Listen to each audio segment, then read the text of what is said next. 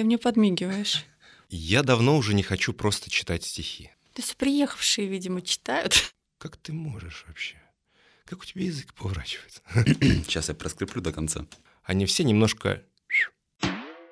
Про добро арт. Подкаст о тех, кто творит добро в искусстве, арт-индустрии и в рамках креативных профессий. Мы, Назар Колковец и Оля Жданкина, ищем свой ответ на вопрос, что же такое добро и можно ли им прославиться.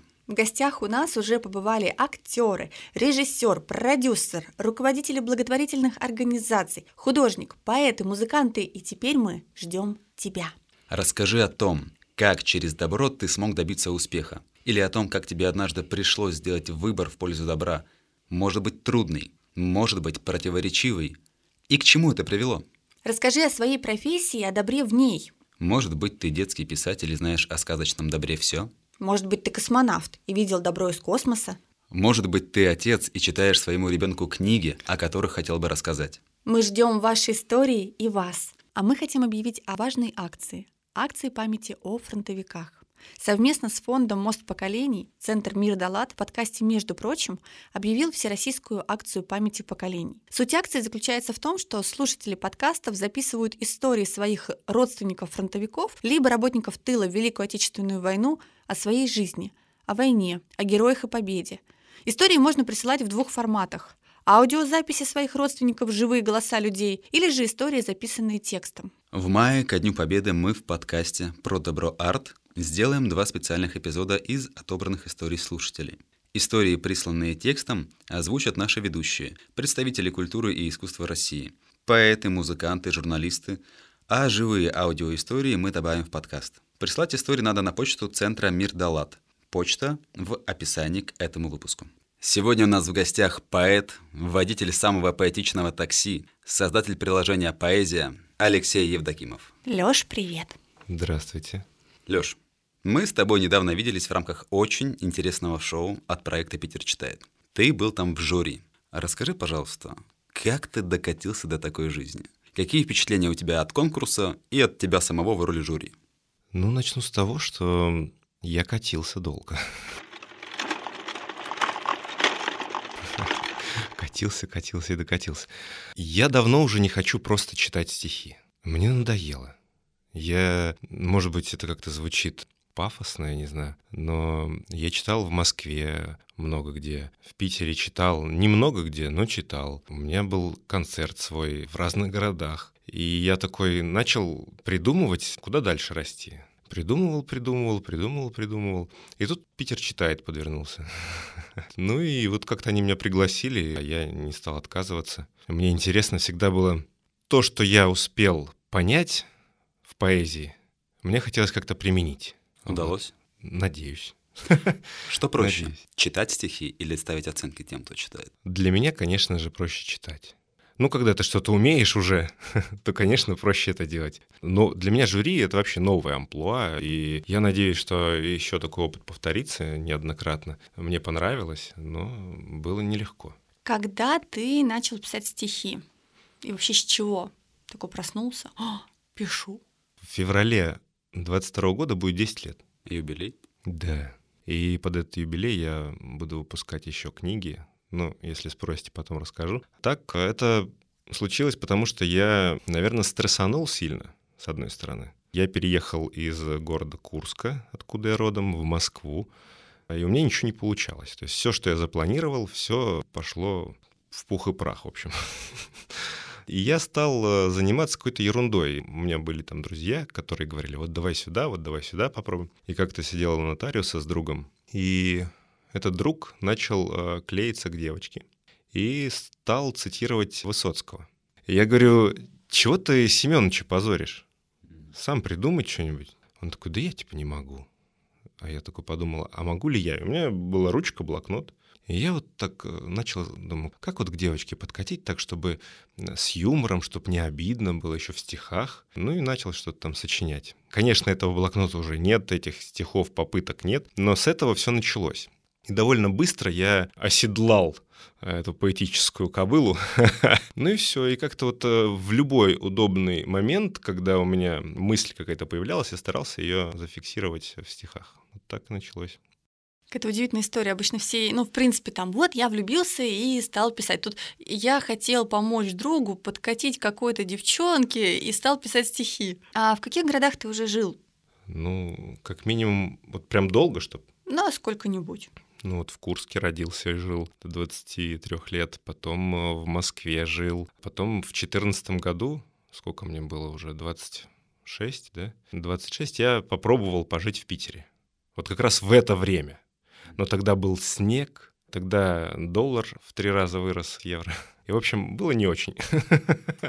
И я вернулся обратно в Москву. Ну, так только три города, прям, чтобы я какое-то время долгое жил. А побывал по России, поездил очень неожиданно у меня был концерт в городе Пятигорске. То есть примерно, опять же, вот в это время мне пишет, э, это какой был год, 18-й, мне пишет девочка, она как-то на меня подписалась вот-вот, и пишет, вот, я бы хотела побывать на твоем концерте. Я говорю, ну так устрой. Что сложного? И она устроила, то есть оплатила мне дорогу, проживание, кормила меня там. Я на 4 дня, в общем, в Пятигорск смотался, особо никто там не пришел, кроме моих друзей. Было прикольно. Также в Минске практически то же самая история. В Курске у себя, в Москве делал концерт, ну и в Питере делал тоже. По-питерски, в кальянной. Расскажи, как отличаются люди, аудитория, которая приходит тебя слушать в разных городах? А, мне кажется, что в провинции люди еще не совсем готовы к э, стихам, ну, к моим в частности. Когда я читал стихи в Пятигорске, я их разделил на две части. Одни были, так сказать, про отношения, другие про жизнь и ту философию, которую я в них закладывал. И вот когда я читал философские стихи, они такие, хорошо, нравится. А когда я начал читать про женщин, кто-то смеялся, а кто-то сидел с таким каменным лицом и на меня так смотрел. Типа, как ты можешь вообще? Как у тебя язык поворачивается? В Минске э, наоборот. Когда я про отношения читал, они все такие прям расцветали. Ну, там в основном девочки сидели в зале. Философия не заходила а вообще. Поэтому не знаю. А, кстати, про родной город. Я собрал в своем городе буквально за несколько дней около там 40 человек, просто моих знакомых э, и подписчиков, провел, значит, концерт, и ко мне потом подходит, говорит, блин, а мы не знали, что вот такие бывают стихи. Люди, которые меня не знают. Я говорю, ну вот. Это, я говорю, не один единственный, таких много. У нас смешно, когда после концерта, ну, какого-то выступления, не знаю, там, книжной аллеи или еще что-нибудь, когда это не полноценный сольник, а там все выступают, подходят люди и говорят, а вы кого читали, Цветаеву или Ахматову? Ты говоришь, ну да, примерно. А поэты отличаются в городах? Поэзия вообще? Ну, то есть я, например, убеждена, что в Москве больше социальных каких-то тем, там, допустим, в Питере любви, ну, или нет, или мне показалось. По поводу в Питере любви тебе показалось. Я знаешь, что увидел, когда в Питере пришел в клуб грибоедов, например? Ну, ты просто не туда пришел. Туда, но не за любовью. Я там услышал просто, э, с одной стороны, хамство, с другой стороны, э, какую-то внутреннюю боль, причем у каждого. И поэтому я думаю, что вы так на жизнь обижены, что у вас все так плохо. А в Москве вот сколько я, сколько я, с 16 по 16, 17, 17, 19, считай, половина, я все в Москве выступал, и там, наоборот, люди как-то вот э, с юмором, с какой-то страстью. Вот очень, кстати, много. Не только я читал про такую жгучую любовь, например. То есть приехавшие, видимо, читают. Ну почему так сразу, Олечка? Я просто скажи, Леш, ты в Питере, кроме литературной гостиной, которая является, ну, прям поэзией андеграунда, ну, в глобальном понимании, какие места еще посещал? Есть тут такой клуб Poetry что-то там. В общем, как было? Мне посоветовали это место. Сказали, там прям вот самый сок питерской поэзии. Я, значит, пришел. Место хорошее было, ну, какой-то бар недалеко от Невского. Я пришел, слушал, слушал, смотрел, смотрел, жену с собой взял. Они, значит, все с телефонов читают, без интонаций, запинаются, а люди им аплодируют. И причем полный бар. То есть люди, человек 50 просто набились, сесть негде. И я подхожу в конце, говорю, можно я тоже прочитаю что-нибудь? Только без мата. Я говорю, хорошо, без мата, но про секс. Угу. И вот я прочитал два стихотворения, и там просто взрыв такой, там аплодисменты. Я так еще читал красиво. Ко мне сразу подходит знакомиться. Вот, э, э, причем парень один, это было 2 октября, как сейчас помню, у Есенина третьего день рождения. Он говорит, у меня завтра дома квартирник, посвященный день рождения Есенина. Я хочу, чтобы ты туда пришел. И вот с того времени мы дружим. И я туда хожу к нему на эти квартирники и постоянно читаю и удивляю пришедших к нему людей. А он такой коллекционер э, душ. Он э, собирает творческих людей вокруг себя. Там и музыканты, и художники, и известные, кстати, люди. И очень приятно таким людям читать, потому что они даже иногда такие грани открывают твоих стихов, которые ты даже э, не думал об этом. Теперь очень интересно, что это был все-таки за бар и как зовут твоего нового друга? Бар, как же он называется? Знаете, где он находится? Вот Невский, а вот Рубинштейны. И там прям... А, ортодокс. Спасибо. Бар ортодокс. А друга-то как зовут? А, друга Вадим. Вадим. Вадим, да. Где еще читал? Еще читал, вот Лена Мерцалова делает вечера на Невском 32, там есть гостиница Кэтрин Сьюит, по-моему, называется. И она делает таком, там небольшая библиотека, и собирает постояльцев и своих знакомых, и вот читает. Летом она вы- выводит всех на крышу. Там шикарный вид. Где еще читал? Где-то точно еще читал. Надо вспомнить. Интересно твое сравнение, что первое, что тебе пришло в голову из Питера, это именно литературная гостиная. Я понимаю, что в Москве куча крутых тусовок, я слежу за московскими тоже ребятами, друзьями, поэтами, и там безумно все красиво. Мне очень нравится, что в Москве нет такого понятия, как бесплатно. Там любое мероприятие, все, вход за деньги, все понятно. Люди делают, занимаются творчеством, арендуют помещение. Что нет? Я сколько не смотрел, там у всех там сразу ценник. Приглашаю на мероприятие, там вход столько-то денег стоит. А, Знал бы ты, как э, Вика Алексеева с этим борется. И вот это она привела к тому, чтобы все-таки поэты брали какие-то деньги за свои выступления, потому что долгое время, вот э, тот же проект «Суперстихи», где я начинал, там всегда было все бесплатно. Даже сначала Саша СТ еще пиво поэтам покупал, и они пили и читали, пили и читали. Такая концепция была. Гостеприимный парень, Саша. Да, Привет ему Саша, большой. Саша красавчик. Забавно. Но я должна сказать, что, по крайней мере, э, людям в Москве готовы платить за это. То есть у нас, например, был рекорд там 3000 за ну, билет на наш концерт там. И это было нормально. Когда мы приехали сюда и сказали 3000, нам сказали, ребята, а вы как бы сколько нулей-то тут лишних написали? Чего вообще? Питер не готов. Прям. Говорят, что поэзия, она во всем. В твоем случае это очень круто, потому что ты внедрил ее буквально в свою работу. То есть ты работаешь таксистом или подрабатываешь. Ты нам сейчас расскажешь, я надеюсь. И у тебя очень необычная крутая тачка, которую ты затюнинговал. И ты читаешь своим клиентам стихи. У нас даже был когда-то была идея такая сделать проект, где мы будем читать стихи по телефону, ну типа секс по телефону, а у нас как бы стихи по телефону, и там типа я открываю первую страницу, малыш. Ну что-нибудь такое. Но тебе удалось создать полноценный крутой проект и вот эту вот синергию, симбиоз двух, казалось бы, вообще не взаимосвязанных услуг. Расскажи, как тебе это удалось? Начну с того, что э, я еще не до конца доволен тем, что у меня получилось. Я где-то процентов на 40, наверное, сейчас. А Началось все с того, что с Москвы, с чего началось. Я в 2015 году вернулся из Питера, с тяжелых двух месяцев э, пребывания в Питере я вернулся и не знал, чем заняться. То есть мне негде было жить, негде было работать.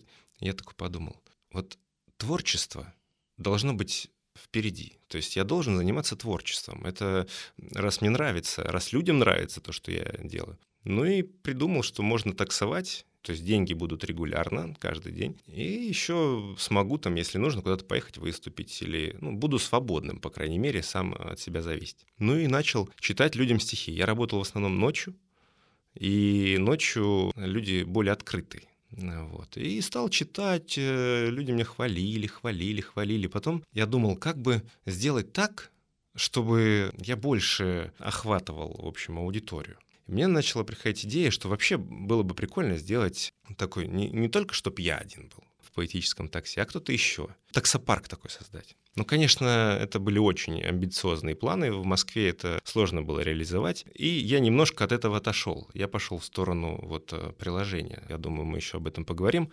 Но когда я э, приехал в Питер жить, начались у меня тут семейные отношения, я опять в очередной раз задумался, чем заниматься, чем заниматься.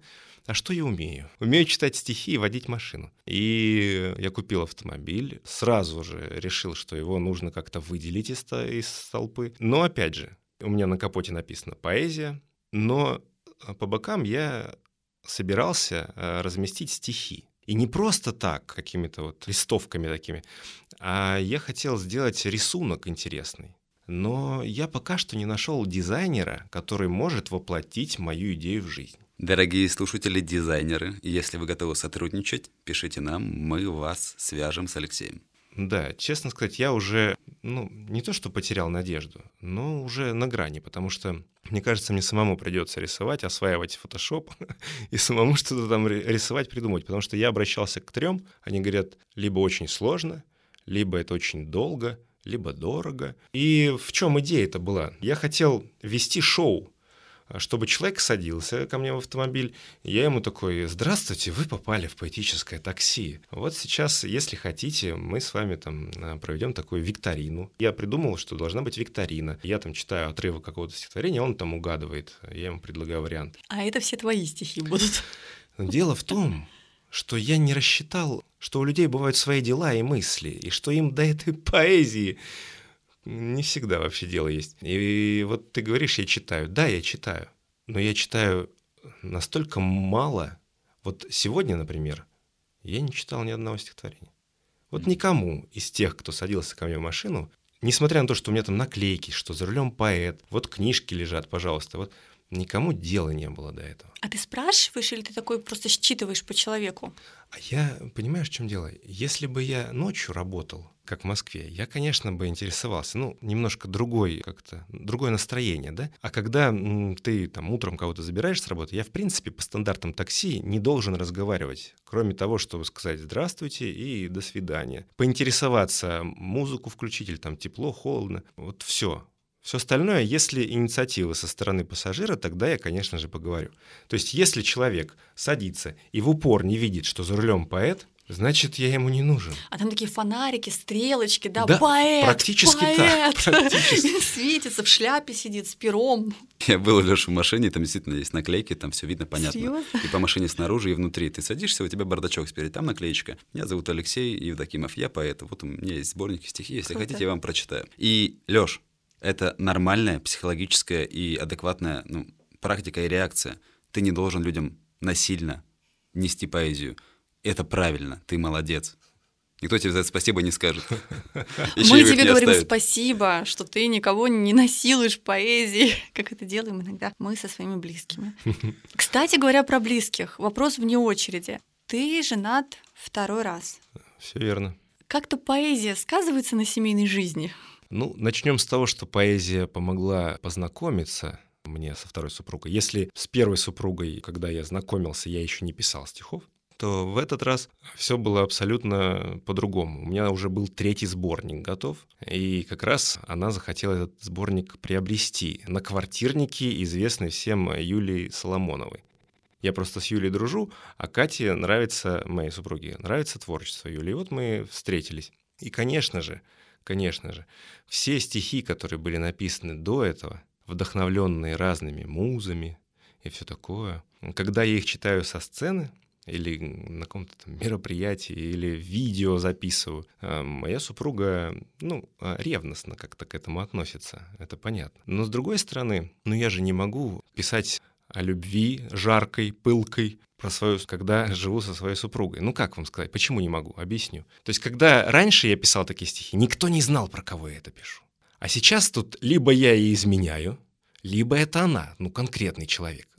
Не могу ж я это все придумать, как бы логика такая простая. Поэтому, да, я, я, во-первых, стал меньше писать, стихи стали другими. Вот так сказывается семейная жизнь. Быт забирает больше времени, чем хотелось бы. Дело в том, что раньше, например, когда я был вольным, я мало спал. И спал где-то с 5 утра и там до 12 дня. И вот до 5 утра как раз открывался канал, из которого я принимал, так сказать, вдохновение. А сейчас я уже в 2 часа баечки, и все. И канал э, не успевает открыться.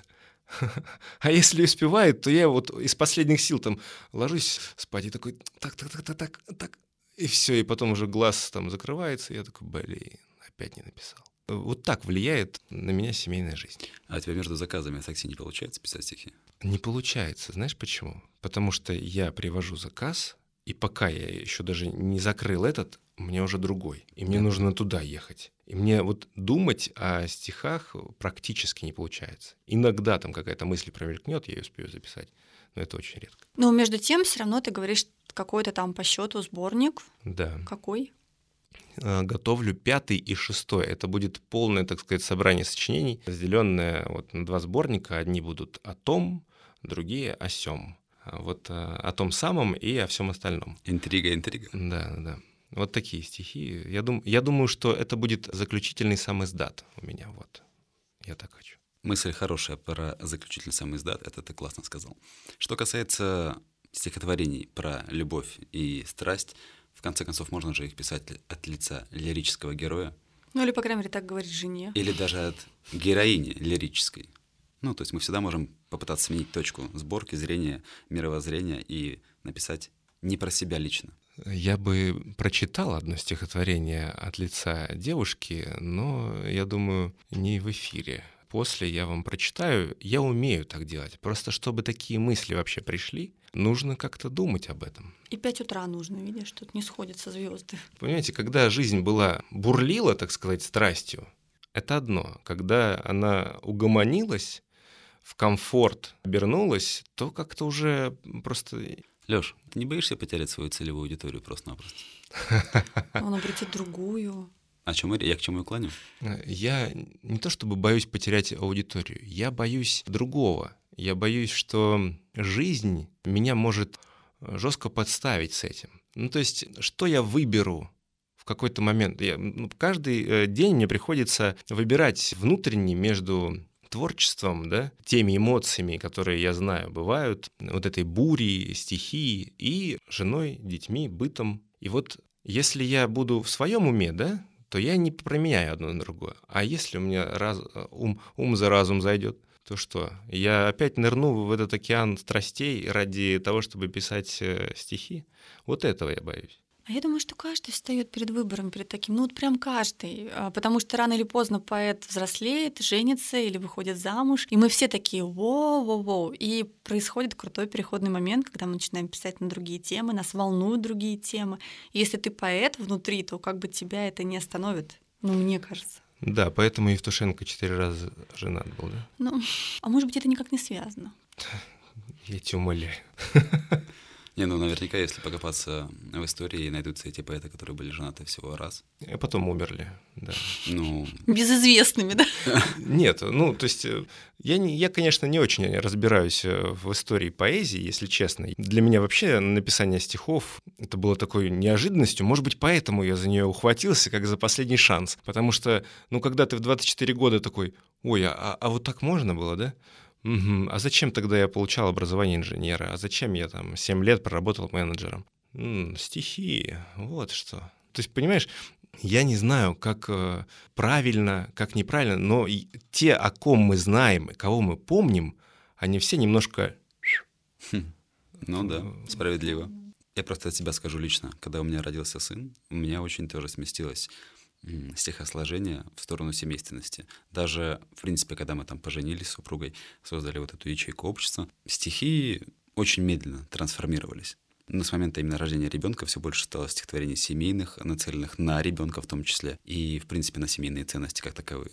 Я не знаю, плохо это или хорошо, но это есть. Я это принимаю в себе и стараюсь записывать. А мне тоже сложно говорить, потому что я второй раз замужем. Я никогда не писала любви. И ну просто никогда. Вот со вторым мужем что-то начала, но так, тоже душу в себе, это думаю, стоп, стоп, стоп, стоп. Что-то это не туда, куда-то. Оля, не души, а поливай.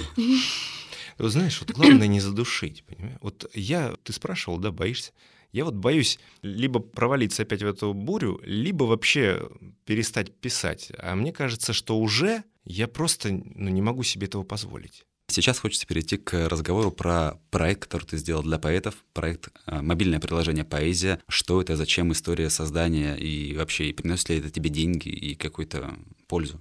Так, ну начнем с того, что я, как вы помните, таксовал в Москве, и мне встречались абсолютно разнообразные персонажи, и однажды я подвозил компанию ребят, а у меня какие-то проблемы были с жильем очередные, негде было кости бросить. И вот они любезно предложили, что вот, типа, у нас есть квартира, можешь там, если что, переночевать. И вот так я познакомился с Всеволодом Толокачевым, который э, является моим бизнес-партнером, который все это дело спрограммировал. С одной стороны, я программист по образованию, но я ни хрена делать не умею, потому что я с третьего курса уже начал работать и было не до образования. И вот, значит, я с ним познакомился, по-моему, в шестнадцатом году или в 15 даже. А идея приложения родилась в конце 17 года, начале 18 -го.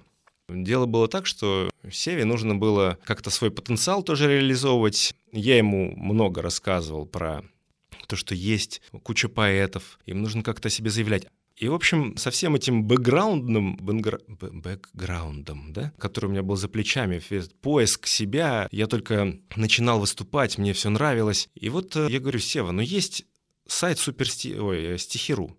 Ну там же все старое, там же все скрипит уже. Он такой, ну давай что-нибудь придумаем. И вот сделали, значит, приложение. Именно цель была сделать мобильным, чтобы э, не нужно было садиться за компьютер, там, чтобы было все удобно на телефоне. И потом уже только мы сделали сайт, по-моему, только полтора года назад. В общем, когда он приложение это сделал, мы его запустили в 2018 году на э, Всемирный день поэзии, 21 марта. И там было вообще мало, мало народу, какие-то мои знакомые по чатам поэтическим. И я всем говорил, ребят, регистрируйтесь, ну регистрируйтесь, ну будет больше людей. На вас, вот если вы сейчас зарегистрируетесь, на вас будет больше подписано в итоге. Все, ой, да кому это нужно? Ну и что ты думаешь? Вот кто меня послушал, у того уже там подписчики к тысяче там, да, подходят. А кто не слушал, еле-еле там 100-200 сейчас набирают. Потому что они в любом случае туда пришли. Потому что прикол этого приложения в том, что там все людям интересно. То есть если ты выкладываешь стихотворение, оно, во-первых, там остается, и к нему могут возвращаться на протяжении какого-то времени. То есть новый человек тебя увидел, он такой, а, смотри, у него сколько стихов. И он начинает их читать, комментировать, лайки ставить. То есть не нужно постоянно что-то обновлять. Все видно, все доступно. То есть мы создали такую социальную сеть для поэтов, где люди умудряются общаться, дружить, даже там чуть ли не семья уже одна образовалась. А я просто смотрю, что в службу поддержки присылают какие сообщения, иногда почитываю. То есть там у людей вообще проблемы там какие-то возникают, э, любовных дел, кто там, кто прав, кто, кто виноват, я не знаю даже уже, как э, с этим. А, то есть народу все больше, уже зарегистрировано больше 50 тысяч авторов я, конечно, понимаю, что не все живые уже, потому что люди иногда регистрируются, и все, им что-то не понравилось, они отпали. Но мы в любом случае постоянно совершенствуем приложение, и, и сайт сейчас уже, вот сейчас конкурс там идет, денежный. В идеале я хочу прийти к тому, чтобы каждый поэт действительно мог своим талантом зарабатывать и какой-то активностью поэзии. Тогда я успокоюсь. Зачем тебе это надо лично? А, ну давай по-честному, да? У нас три партнера. Я, э, Сева и Дима. Вот Сева и Дима денег хотят, а я хочу истории. Вот я почему-то так подумал, что если там через сто лет, например, люди будут э, вспоминать про начало 21 века, развитие поэзии, то хочешь не хочешь, но будет упоминание об этом проекте, если, конечно, там еще электричество будет через сто лет. И вот э, моя задача э, на данный момент сделать так, чтобы добрым словом вспоминали это место. Вот я, я, может быть, гордыня у меня такая, ну что делать? Эго надо как-то подпитывать. Хочется что-то дать современным авторам, какой-то инструмент, которого не было у меня, когда я начинал. И хочется, чтобы люди взрослые могли лучше понимать э, молодых, а молодые взрослых, потому что уже сейчас люди там плюс 50, их, наверное, процентов 30 точно. То есть ты сейчас просто взял и опроверг, слава богу, вот это вот э, мнение, что хорошими делами прославиться нельзя. Это же прям хочется прославиться, остаться да. в истории хорошими делами. Это классно. Ну, это ведь желание оставить после себя какое-то наследие. Да. Грубо говоря, если идеально представить ситуацию, что приложение поэзия тебя переживет, ты его сможешь отдать наследство своим детям, они будут получать этого дивиденды, ну и твои партнеры, и их дети тоже. Ну, это по большому счету глобально и созидательно. Вот нормально мужское желание. Ты говоришь про эго, мне кажется, что это как раз то, что и двигает и прогресс, и вообще все, все, все, это круто. Скажи, пожалуйста, Леш, а вот в глобальном смысле, как ты видишь развитие поэзии, ну вообще, на 10, 20, 30 лет вперед? Во-первых, начнем с того, что я слежу за развитием поэзии, вот сколько получается. Вот прям, чтобы слежу, наверное, с 15 года, то есть 6 лет. И за эти шесть лет я уже доволен тем, что поэзия стала популярней, даже какая-то мода появляется на стихи, поэты гастролируют. Вот, ну, мало того, что просто выступают э, как-то да, единицами, поэтов приглашают куда-то. Вот э, взять ту же Юлю Соломонову, она очень много сделала для популяризации современной поэзии, она даже стала такой какой-то вот звездой шоу-бизнеса, поэтической звездой mm-hmm. шоу-бизнеса. Потому что она общается с известными актерами, такими звездами и все такое. Вот я хочу, чтобы таких поэтических звезд было больше.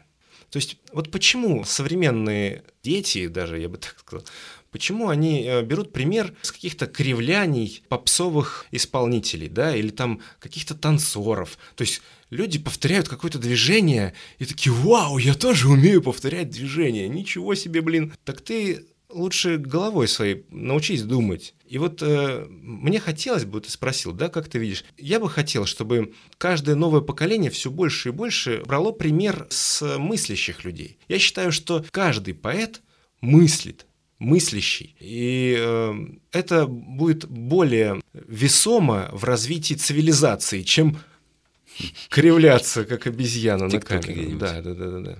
У тебя получается такая образовательная цель у поэзии. Ну или какая вообще, какая цель у поэзии, Просветительская, видимо. Ну, просветительская, правильно, с одной стороны. С другой стороны, в чем проблема? Почему люди ходят к психологам? Сейчас так модно, на Западе уже давно модно. Потому что они не могут разобраться в своей жизни. А если человек в себе не может разобраться, то это жизнь, не жизнь. Это не жизнь, а пародия какая-то. Поэзия что она делает? Если один человек смог разобраться вот в каком-то конкретном вопросе, ну, не знаю, для себя хотя бы смог разобраться, и написал об этом стихотворение. Другой человек в том же вопросе тоже смог для себя разобраться, написал стихотворение. А человек мыслящий, он может это прочитать, это прочитать, это прочитать и найти ответ для себя. Вот он нашел ответ и такой, блин, вот оно как, действительно. И все, и жизнь стала легче. Вот я считаю, что поэты, они как раз-таки помогают найти вот этот вот свет в конце тоннеля. Ну, мне хочется так думать. Может быть, я слишком, конечно, амбициозные планы строю, но если так будет, если поэты станут такими проводниками к самому себе. Да, к самому себе, к внутреннему вот этому а, человечеку, которого в детстве обижают, потом что-то в школе там не дают, а потом он такой раз и расцветает. Вот каким он станет человеком, полезным для общества или нет? Мне кажется, поэзия все-таки направит в нужную сторону. Я должен тебе сказать, Леш, что мне близки твои размышления. Я понимаю, что в глобальном смысле поэзия никогда не заменит психологию, ну вообще, нет такой задачи. Но здесь поэзия, как и любая другая хорошая, качественная литература, глубокая, да, с правильным сюжетом и с правильно заложенным, как бы сказать, зерном совести какой-то, да, она просто развивает человека, и так развивает не только поэзия, да, это может быть и художественная, там, прозаическая, может быть даже картина. Любое произведение искусства может помочь человеку стать лучше и решить его внутреннюю проблему. И слушая тебя, я сейчас поймал себя на мысли, что у меня точно такие же цели и желания. Вот даже тот сборник поэзии, который есть у меня, он называется «Поэзия вашего подсознания», именно потому что я шел от себя и делился тем, что я в себе нашел, обработал, с чем я справился, и давал отсылки, в том числе не только на то, как я это сделал, ну и рассказывал, а давал отсылки на исторические или какие-то литературные или кинематографические уже арт-объекты, созданные в искусстве, которые тоже могут помочь другому человеку. Так что в глобальном смысле я думаю, что мы справимся. Но еще это очень совпадает с а, мыслями экологии души и целями. Мы говорим про созидательную поэзию, мы говорим про терапевтическую поэзию. Это, в общем-то, все туда же, все в один котел это очень круто. Круто, что сейчас, ну, по крайней мере, мне кажется, что поэзия в принципе выходит на этот виток. Когда это перестает быть просто крик души, я вышел там, поорал в микрофон, что мир... Вот, а когда я переработал, чего-то понял и принес вот эту вот драгоценность дальше, и другой человек послушал и тоже что-то понял, это классно. Давай жги, Назар. Наш вопрос самый главный. Хорошо. Лёш, сейчас будет вопрос, который мы задаем традиционно всем нашим гостям. Что такое добро для тебя? А сколько попыток есть? Добро. Я понял за свою жизнь то, что даже самые благие намерения могут оказаться ножом какому-то человеку, да, в, в спину, я не знаю, потому что он выстроил свою жизнь, э, своим, свои размышления, свои какие-то, у него свои правила, свои законы, и ты со своим добром ему вообще нафиг не, не сдался. У меня было так неоднократно. Поэтому добро На мой взгляд, это искренняя попытка не навредить, спасти, даже признаться честно в чем-то, это тоже добро. Когда ты честен с самим собой и э, пытаешься не навязывать эту честность другим, не теряя этой честности, быть, э, так сказать, полезным в том или ином случае. Вот это тоже ты э, тем самым творишь добро. Ну, понимаешь, вот ты спросил именно конкретно добро. Это тра-та-та. Я, я затрудняюсь. Я почему-то про действие, понимаешь? Можно я тебе сейчас дам один маленький намек? Так, давай. В начале своего ответа ты сказал, что самые добрые намерения, а сейчас ты сказал слово действие. А, ну давай намек. Когда когда намерение становится действиями, вот это уже добро. Да, правильно ты говоришь. Я сначала сказал, что это намерения, но намерения могут и остаться намерениями. А действия, которые, ну, вот смотри, я, например, решил помочь старушке дорожку перейти. Я думаю, я сейчас добро сделаю, правильно? Она, может, просто стояла и смотрела, вот залипла старушка. Вот ей нравится, тут она, может, каждый день тут стоит, а я просто мимо проходил и она начнет матюками меня крыть. Я вот с такой ситуацией сталкивался, кстати. Поэтому то, что добро для меня, может э, не быть добром для того человека, к которому это добро направлено, нацелено. Понимаешь, поэтому я не знаю, у каждого, наверное, свое какое-то добро. Вот у моей супруги очень много добра в шкафах. Даже отдельная квартира под, квартира добро. под добро есть, да. И вот у нее свое понятие добра, доброты и добра.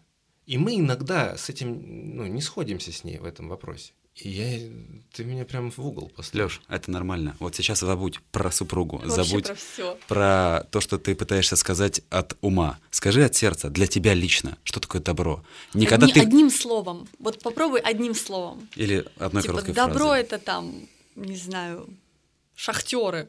Прости господи. Добро — это истина. Скажи, пожалуйста, если бы ты стал президентом поэзии, ну, допустим, такая должность есть, что бы ты сделал в первую очередь?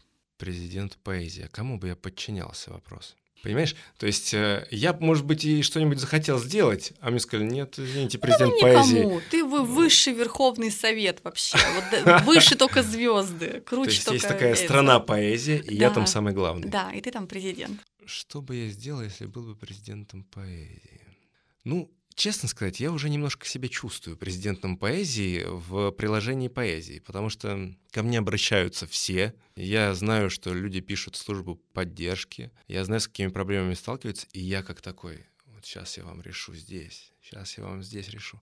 Мне кажется, у президента основная задача быть э, полезным для тех, кто его выбрал этим президентом, назначил. Но разорваться не получится. У людей могут быть эм, какие-то спорные вопросы, да, и вот что бы я сделал первым делом, я бы выслушал фронт э, работ, то есть что мне нужно делать. Вот я вот не был президентом и вдруг стал. И что мне теперь нужно делать? Пожалуйста, вот э, вы ответьте, что вам нужно. Вы ответьте. Я бы выслушал как можно больше мнений, а потом бы воспользовался своим умом, опытом, чтобы решить эти задачи. Наверное, так. Ты знаешь, что так сделал а, прошлый президент Таиланда? Это был любимый президент Таиланда. Он много-много лет президент, господи, король. Он много-много лет правил, и первое, что он сделал, он проехал по всем провинциям, а их там просто фигово туча, и поговорил, поговорил, какие вопросы, какие, что я должен сделать. Кучу всего наобещал и все выполнил. И Таиланд при нем расцвел. Его просто обожали. И Когда вот он не так давно умер, это была просто катастрофа. Хорошие у тебя, знаешь, намерения. Знаешь, вот э, меня часто спрашивают, а какие вас поэты вдохновляют? А я и знать этих поэтов, честно сказать, не знаю. Я вот Высоцкого знаю, Евтушенко знаю, что-то знаю из Есенина. Но в целом больше особо ничего и не знаю. Ну, Пушкин, понятно. И я даже стыжусь немножко сейчас этого, потому что мне хотелось бы знать. Но когда я вот летом этим пытался каждый день учить по новому стихотворению, я четыре, нет, пять, по-моему, мне хватило дней, все, потом я, я просто не смог, у меня стали путаться эти стихи в голове. То есть к чему это? К тому, что, может быть, у меня вообще вдохновение мое в том или ином стихотворении из рэпа пришло.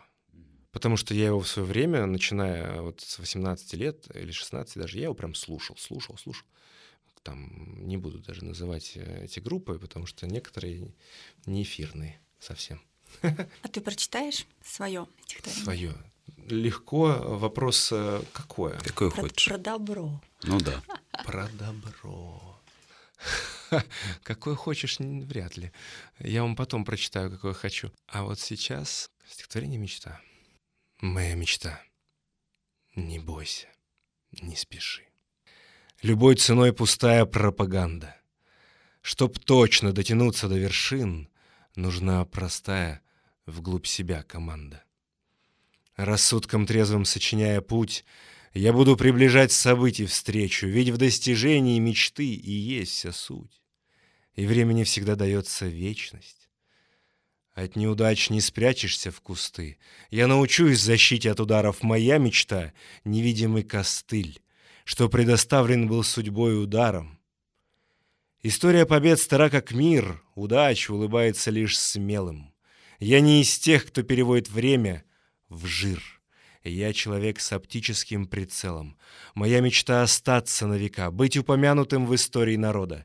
Мне это тело дали на прокат. И стерли память, чтоб не видел брода, но я настырностью и верой в цель богат. На ощупь разглядел свою задачу. Я добиваюсь правды наугад, а значит, от меня ее не спрячешь. Мне не нужна пробитая тропа, я проложу свой путь, не думая о млечном. Других людей пускай ведет толпа, только они по кругу ходят вечно. Браво. Спасибо, спасибо. Тут мы наложим эффект э, зала, аплодисментов, да-да-да. Лёш, Да. спасибо тебе большое, что был сегодня с нами. Поделиться своими мечтами и своей историей. Спасибо, что позвали, ребят. Мне особенно приятно, что ты инженер, потому что я тоже инженер и мучаюсь теми же вопросами. А хм, зачем? Спасибо огромное, было классно. До новых встреч. Пока! Слушайте наш подкаст на Яндекс Музыке. Подписывайтесь, чтобы не пропустить будущие выпуски. Ставьте лайки, делайте репосты. И рассказывайте друзьям. Пишите нам в комментариях и в директ, кого бы вы хотели услышать в следующем эпизоде. И следите за анонсами в наших соцсетях, чтобы успеть задать собственные вопросы будущим гостям, которые мы озвучим в эфире. Эпизод подготовлен в рамках проекта «Цикл подкастов «Слушаем, читаем, говорим» Центра «Мир Далат», реализуемого с использованием средств гранта президента Российской Федерации, предоставленного Президентским фондом культурных инициатив. Thank